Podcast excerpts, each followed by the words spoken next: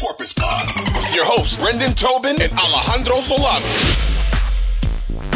Let me uh, get your thoughts on this before, because I know you got to get off to uh, do heat duties here. But um, Tua today spoke, and he uh, was asked about the idea of not sliding, and he basically kind of said like, "They want me to slide, but it's really hard because I like to football." That's kind of what he said, and I want your thoughts on this. This idea that Tua Tagovailoa is, you know, doesn't seem like he is going to go into this mode of like he knows he has to protect himself, but it seems like it really pains him, like the 24 year old, to go out there and protect himself because he's a competitor and he likes contact apparently, and um, he doesn't feel it doesn't sound very much like Tua is going to listen to his coaches or that he's going to change anytime soon.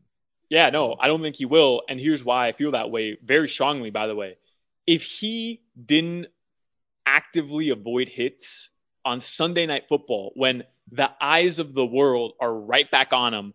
Every cameraman in that stadium is watching Tua, and the entire narrative, because of what happened to him the last time he was on the field, which, by the way, another primetime game.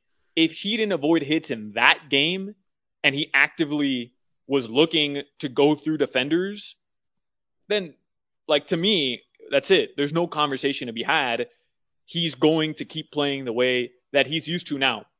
In the pocket, will he learn to maybe throw the ball away rather than running uh, around and, and trying to evade a hit? And maybe. But as far as, hey, it's third and short and I need to get to the 42 yard line.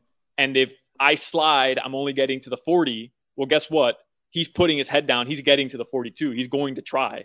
And that's just the way he does football. Like uh, that, that's it. I've, I've come to terms with that after Sunday night because if in that game, those moments where everybody's watching him and it was a huge thing going into this week, right? Hey, have you learned how to concede because of McDaniel's comments? If he didn't do it in that game, he's like, that's it. It's, I, it's done. This is how he's gonna how he's gonna play moving forward.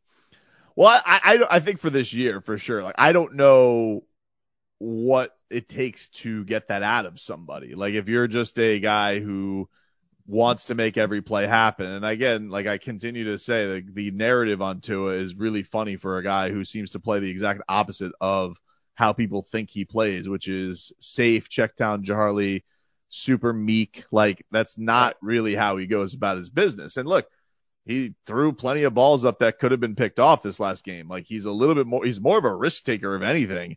Uh, not only in staying in the pocket, but with his throws and everything. Um, I don't know if that comes out of him this year. I do certainly think that at some point it is smart for him to learn some of that because he's not very big. He's not very durable.